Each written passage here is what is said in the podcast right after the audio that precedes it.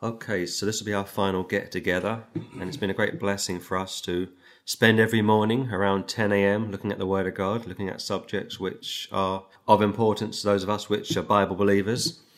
And for today, if I may, I want to start in Psalm 109, and I want to pick up on a subject which I alluded to during my Revelation study concerning the devil, concerning his how can I put it, his right, his opportunity to cross examine unsaved people.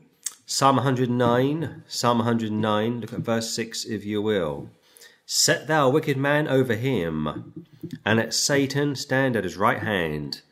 From Revelation, I think it's chapter 12 from memory, the Lord speaks about Satan as a slanderer, speaks about the devil being able to go into the third heaven and blaspheme the saints like those of us in Cambridge this morning, and we don't quite understand that, but on the other hand, we do understand it, because for those of us which are in the front line, we are very much up against a very powerful enemy. And here, Psalm 109, verse 6, the context is set. Set thou a wicked man over him, Antichrist, and let Satan stand at his right hand. So when the Antichrist arrives, he's called the son of Satan, and of course, Jesus Christ is called the Son of God. Satan is a great counterfeit to Jesus Christ, and it's been put very clear in the past by uh, great expositors that if you were to have Jesus standing there and Satan standing there, if you weren't born again, you may not be able to tell them apart. There is some truth in that. Jesus is the anointed of the Lord, Satan is the anointed cherub.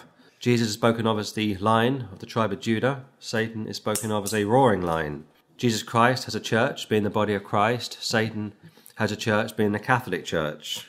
Much truth in Scripture when it comes to the devil, when it comes to Jesus Christ, and yet for most people, this goes right over their heads. Psalm 109, verse 6, one more time, and I move on. Set thou a wicked man over him. Antichrist, tribulation, feeding into the great white throne judgment and let Satan stand at his right hand. So there's a picture in uh, Zechariah, I turn to Zechariah of such a thing. And in Zechariah uh, chapter 3, we read in uh, verse 1 the following account, a fascinating account, which, if you believe it, if you take it at face value, will open your eyes to uh, an event which is still to take place. And when I look at the scripture, I'm always struck as to how much material is in here. It is fair to say that most of the Old Testament, uh, doctrinally, isn't uh, for those of us today. But when we get to the scripture, we take spiritual application from everything. In fact, it was once said that all of the Bible um, is for us in a spiritual way, but it's not all to us or for us in a doctrinal way. In fact, the truth is also found in the New Testament when it comes to the Gospels. Most of the Gospel content is aimed at the Jews under the law. But when we go to the Pauline epistles, it's all for us. Zechariah 3, Zechariah 3, if you will at verse 1, please. And he showed me Joshua the high priest standing before the angel of the Lord, and Satan standing at his right hand to resist him. He's always there. The devil from Job chapter 1 would present himself every day to the Lord. And the Lord would say to the devil, Where have you been? And he would say, I've been going through the earth. I've been going up and down in the earth. I've been very busy. I've been observing your saints. And they're not much, Lord. They're not much. They are all sinful. They're all carnal. They're all this and all that. And the truth is that that is just how it is. None of us are any good. That's why we need imputation. And he showed me Joshua the high priest standing before the angel of the Lord. Joshua meaning Jesus, Joshua being a picture of Jesus, standing before the angel of the Lord, which for the Old Testament would be Jesus Christ, but for the New Testament is the Spirit of the Lord, and Satan standing at his right hand to resist him. So the picture is this God is pictured as a father, Satan is pictured as a prosecuting attorney, and Jesus is pictured as a defense attorney. First John speaks about Christ being our propitiation, being our mediator from uh, the Pauline epistles. He's the middleman. If you find yourself in a courtroom, nine times out of ten, you need someone to defend you. You may say, well, I'll defend myself. Well, that's fine, but you wait till you come up against someone like George Carman or Michael Mansfield, the great uh, British barristers. Those guys will tear to pieces. You will need someone to represent you. Sure, you can take them on if you will, but they've been to the top schools. They are the best of the best. They are Queen Queen's counsellors, QCs. In fact, even Sherry Blair, or Cherie Blair, Tony Blair's wife, is a QC. And if you come up against these people and you've got no legal background, they'll just wipe the floor with you. That's why you must, if you have any sense, get someone to represent you. But here the devil, Satan, meaning slanderer, meaning accuser, is standing at the right hand to resist him. Now he's going to try and resist Joshua. He would try to resist Jesus. He would try to get Jesus to follow him. I gave you the text from Luke 4, Matthew 4 a few days ago. All this is yours if you bow down and worship me. And Jesus would say, It is written, Thou shalt not tempt the Lord thy God. Why the devil is able to do what he does, I don't know. It's a great mystery to me. I know that during the thousand year reign of the Lord Jesus Christ on the new earth, there's going to be sin on the new earth because people are still sinful. The devil is chained up for a thousand years, and yet people are still going to be rebelling, griping, kicking against him. Who does man think he is? We want to do our own thing, and after 1,000 years of peace on the new earth, they gather. Of course, the devil has been uh, released from his place, and they march up to New Jerusalem to try and overthrow the king. A picture, of course, of high treason. But here the devil is standing at the right hand of the Lord to resist him. Joshua 2. And the Lord said unto Satan, The Lord rebuke thee, O Satan. Even the Lord that hath chosen Jerusalem rebuke thee. Is not this a brand plucked out of the fire? L-O-R-D uppercase, Jehovah said unto Satan, Jehovah rebuke you. Did you get that? You got two Jehovahs here. You got two Elohims here. You got two Adonais here. And the Lord said unto Satan, The Lord rebuke thee. Or, God the Son said unto Satan, God the Father rebuke thee, O Satan. Even the Lord that hath chosen Jerusalem rebuke thee. Is not this a brand plucked out of the fire? You got two Jehovahs here, and you got this very clear scripture pointing to Christ pre his incarnation. So, pre the incarnation, it would appear to me that God the Son turned Satan over to God the Father. And yet, go back to Luke 4, go back to Matthew 4. Jesus would take the devil head on and beat him. He would challenge him to a duel, if you will, and win, hands down. And it go to the epistle of uh, Jude concerning Michael, concerning the devil. Michael, this great archangel, not necessarily on the same in the same ranking as uh, a cherub, would say, "The Lord rebuke you." Let's keep reading on. Look at verse three. Now Joshua was clothed with filthy garments and stood before the angel. Filthy garments, that's you and I. All our righteousness is as filthy rags. In fact, I sat down this morning to make some notes about the best of the best, and I came up with this. Joseph would say no to an offer of adultery, whereas David would say yes, please. Joseph would marry a pagan Gentile who was a daughter of a pagan king, whereas David would not. Peter would deny Jesus, Paul would not. John was faithful in service, whereas John Mark wasn't. Daniel and Job were almost flawless, whereas James, the brother of Jesus, and Barnabas were inconsistent and double minded. Old Testament saints nearly all had multiple wives, New Testament saints did not. Only Jesus was always perfect in word, thought, and deed. So, however you want to approach the scripture, you're going to get one guy who is almost flawless and the next guy who's almost a failure. Like I say, Joseph would say no thank you, David would say yes please. Peter would deny Jesus, Paul would not. John, being the son of Zebedee, was faithful in service. John Mark was not. Daniel and Job were almost flawless, not sinners. Yet James, the brother of Jesus, and Barnabas were inconsistent and double minded, like keep the commandments, uh, circumcise your sons, keep the dietary restrictions, and according to such were guilty of another gospel, Galatians chapter 1, and yet were still saved. Old Testament saints, like the kings, nearly all had multiple wives, and yet they were told not to. New Testament saints, such practice wasn't a problem. And one more time, and finally, Jesus Christ, and only Jesus Christ, was always perfect in word, thought, and deed. So it's fascinating to me when I look at the scripture to see how the scripture speaks about such people. But here, Joshua, Zechariah 3 3, is clothed in filthy garments. Now, Joshua was a good man. Joshua, of course, came after Moses, but like everyone in the scripture, wasn't perfect, and he too needed to be forgiven. He too needed to have something done to him. I wouldn't spend five minutes uh, speaking about my standing in the Lord if it wasn't for the blood of Christ. And I've been saved 15 years, and I could have been lost 15,000 times easily since the day I believed on the Lord Jesus Christ. And when I get to glory, I won't spend five seconds speaking about my works, speaking about me as this great guy, because I'm nothing at all, I'm filthy rags. Look at verse 4. And he answered and spake unto those that stood before him, saying, Take away the filthy garments from him. And unto him he said, Behold, I have caused thine iniquity to pass from thee, and I will clothe thee with a change of raiment. So every Old Testament saint got saved by believing on the Lord Jesus Christ, and we get saved by believing in the Lord Jesus Christ. Every Old Testament saint got saved by believing on a promise. We get saved by believing on a person. The person that we believe on gave the promise back in the Old Testament. Is faith alone from the beginning to the end. And yet I will say this nobody was born again. Nobody was born again until probably, at best, John chapter 20, when Jesus was breathed on the apostles, Acts chapter 1, Acts chapter 2, when the Holy Ghost came upon them, day of Pentecost, and they spoke in other tongues. But they were still saved the same way as we are. They were saved by believing. They were saved by receiving a promise. And here, imputation has taken place. 5.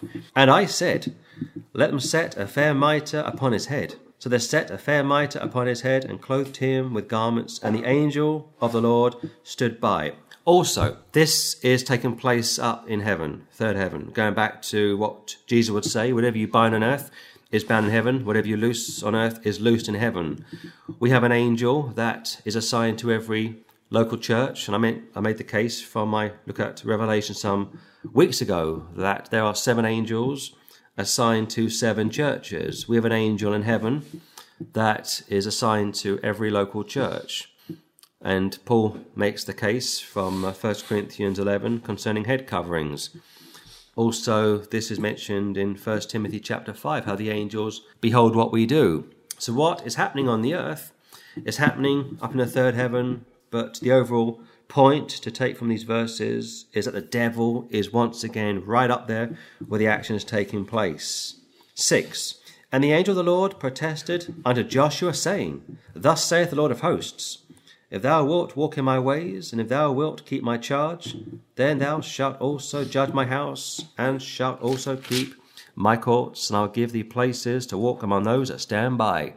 So, Joshua, I'm going to give you imputation. I'm going to give you my son's righteousness, which here would be a down payment. They wouldn't get it uh, in a physical sense until Christ died on the cross. But here it's very clear from 7 If thou wilt walk in my ways, what would Jesus say to Simon Peter? Follow thou me, and if thou wilt keep my charge, do what I tell you, then thou shalt also judge my house. Old Testament in reference to succeeding Moses, New Testament in reference to getting five crowns, and shalt also keep my courts, and I will give thee places to walk among those that stand by, New Jerusalem. So these verses are fascinating to me at the same time are also frightening to me. But I see two Jehovahs, I see two Elohims, I see two Lords, Father and Son, dealing with the devil in a different way, and I see God the Son passing the devil over to God the Father. And yet, go back to what I said Luke 4, Matthew 4. Jesus would take the devil head on and defeat him. Go to Daniel chapter 7. It would make sense for me to look at Daniel sometime down the line in a verse by verse style because Daniel harmonizes with Revelation and Revelation harmonizes very nicely with Daniel. Daniel chapter 7, Daniel chapter 7, look at verse 8 if you will.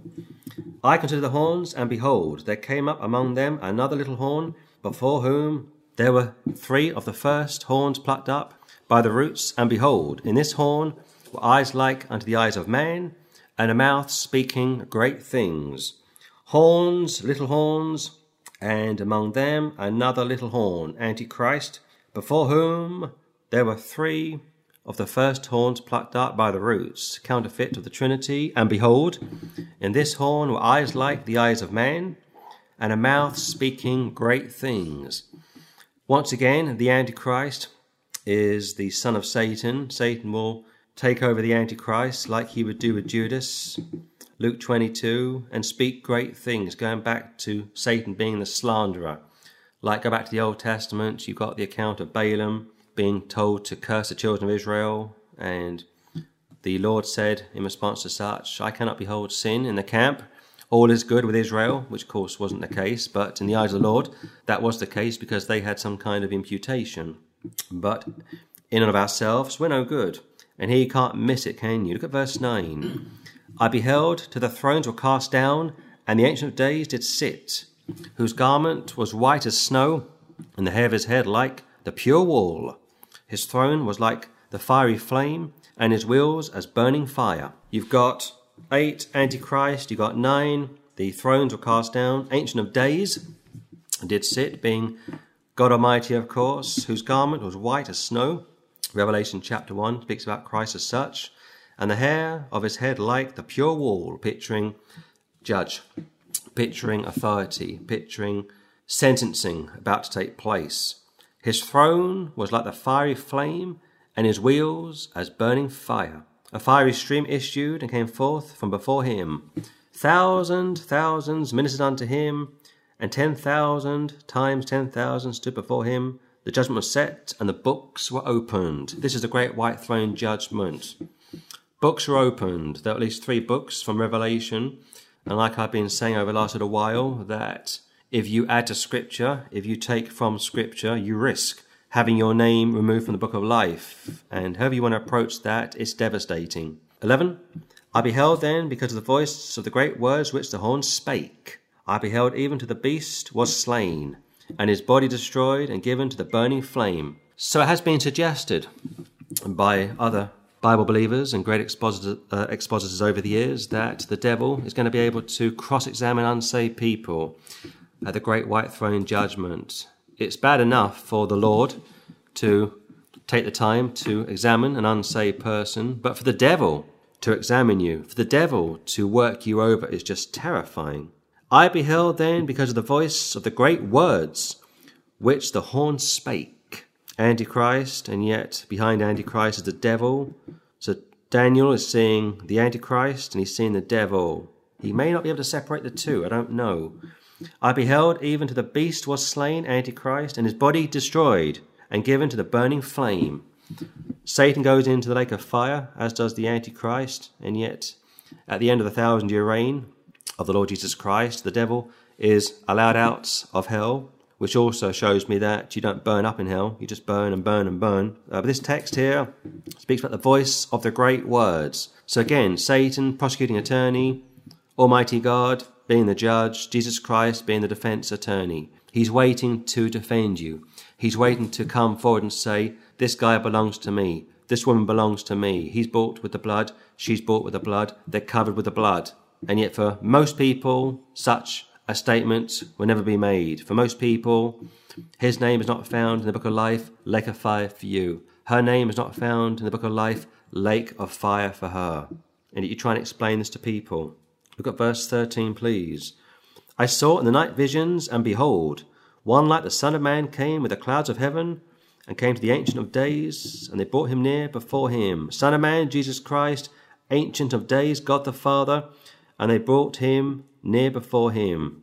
Once again, the writer of this book, being Daniel, does a great job, like John, and yet I don't know if Daniel understood what exactly he was seeing, whether or not he was able to comprehend that the Son of Man was the Messiah. I'm pretty sure that he knew that the Ancient of Days was probably God the Father. And yet, let's keep reading on. Verse 14. And it was given him dominion and glory and a kingdom, that all people, nations, and languages should serve him.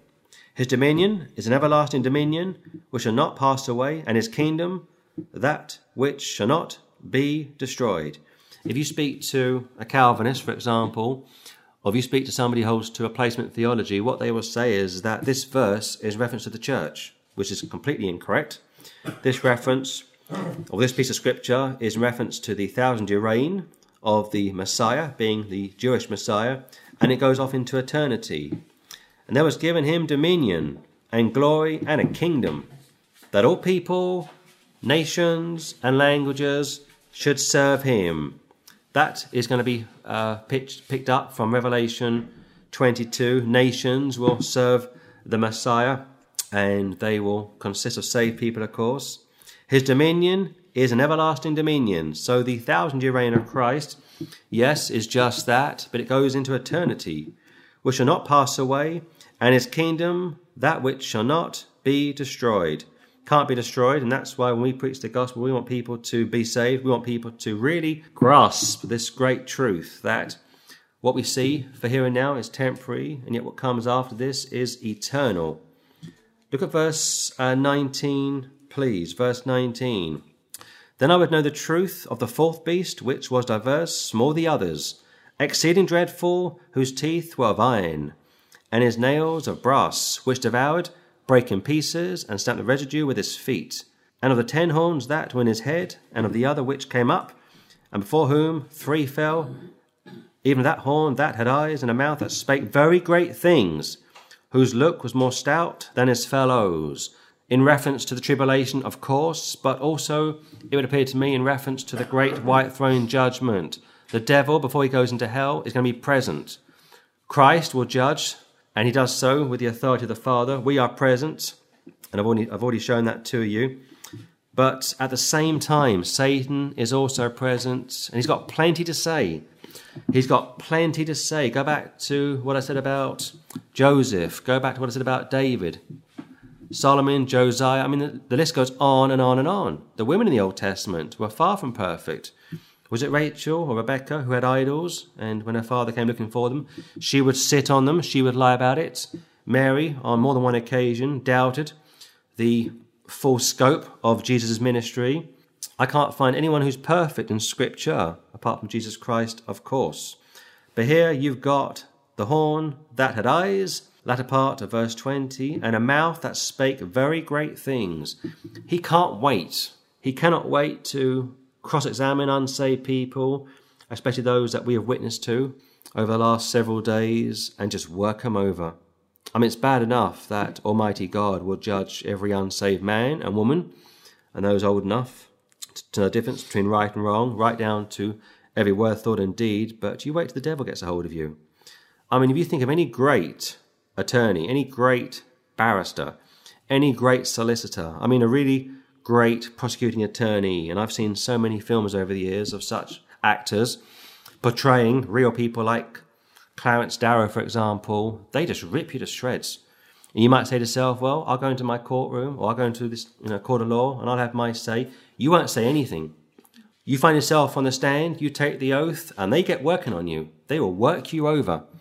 I've seen some of these female uh, barristers, these female attorneys. Wow, they know how to speak. They know how to tie you up.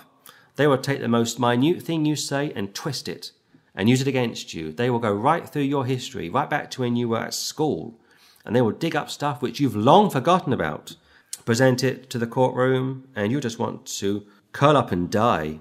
And the devil, he knows all about you. He's watched you for years, and he can't wait to work you over.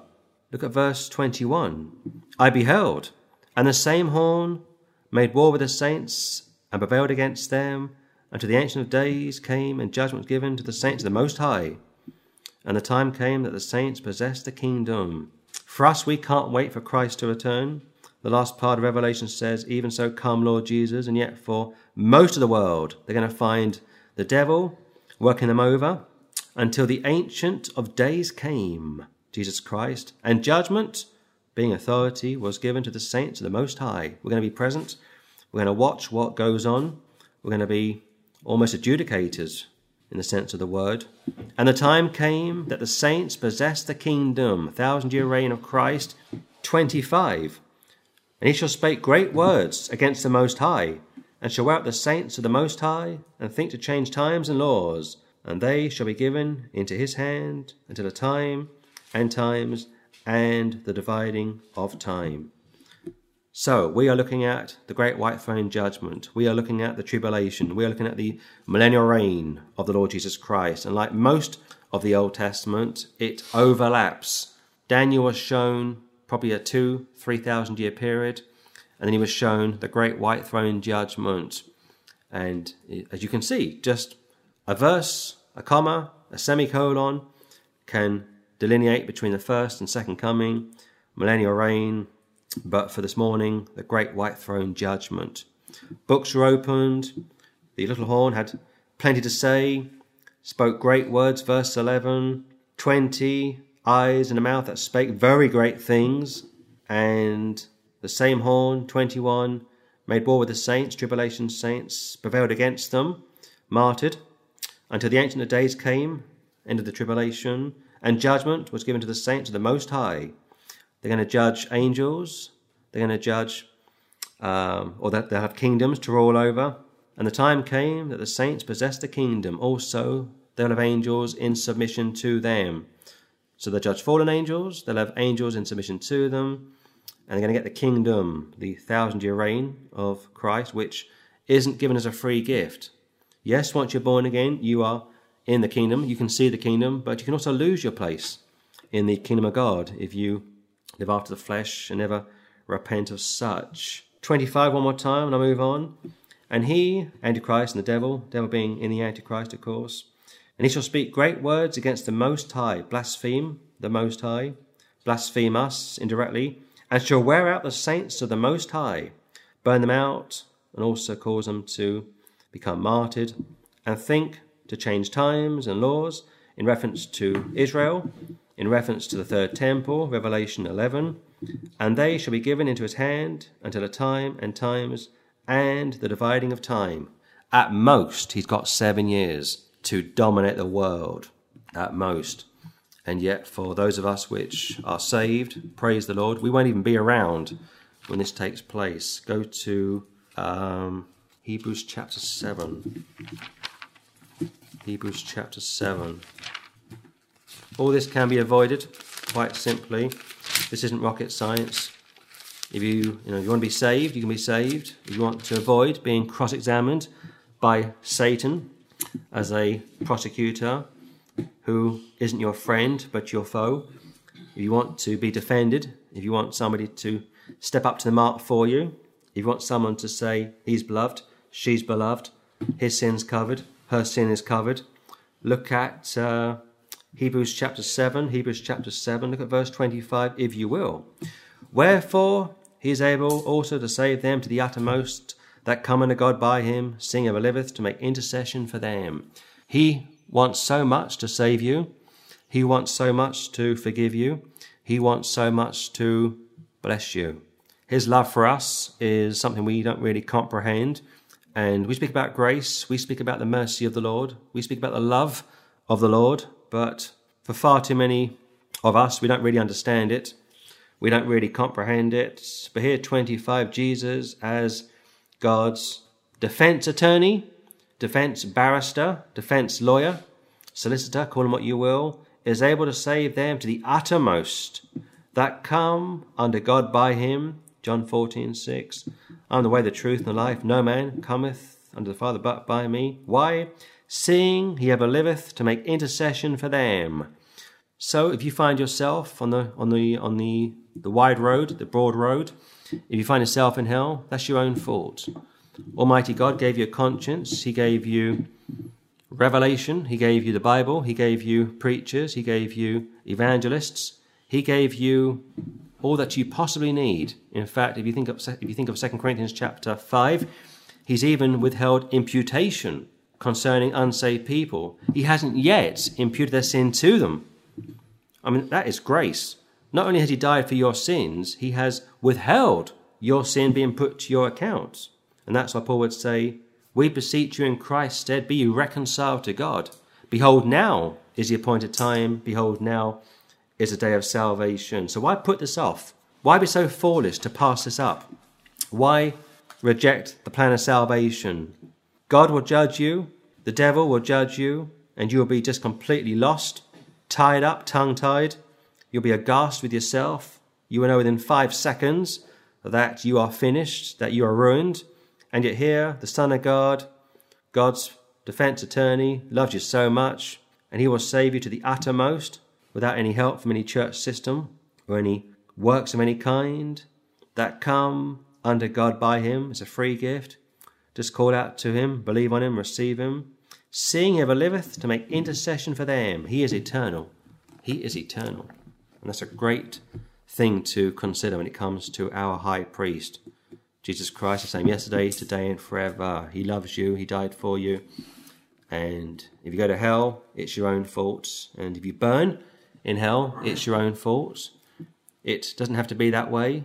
If you want to be saved, come to Him, believe on Him, trust in Him, and He will save you to the uttermost. And as a quick footnote, if you then believe that somehow you are going to be perfect, sinless, go back to what I said concerning Joseph, concerning David, concerning Peter, concerning Paul, concerning John Mark, concerning John, the son of Zebedee, concerning James, the brother, half brother of Jesus, and Barnabas, who was a Levite, keeping the law, forcing Gentiles to keep the law. I mean, that's wicked, trying to make Gentiles follow the Jewish way of life. And Paul said, you know what? That's accursed.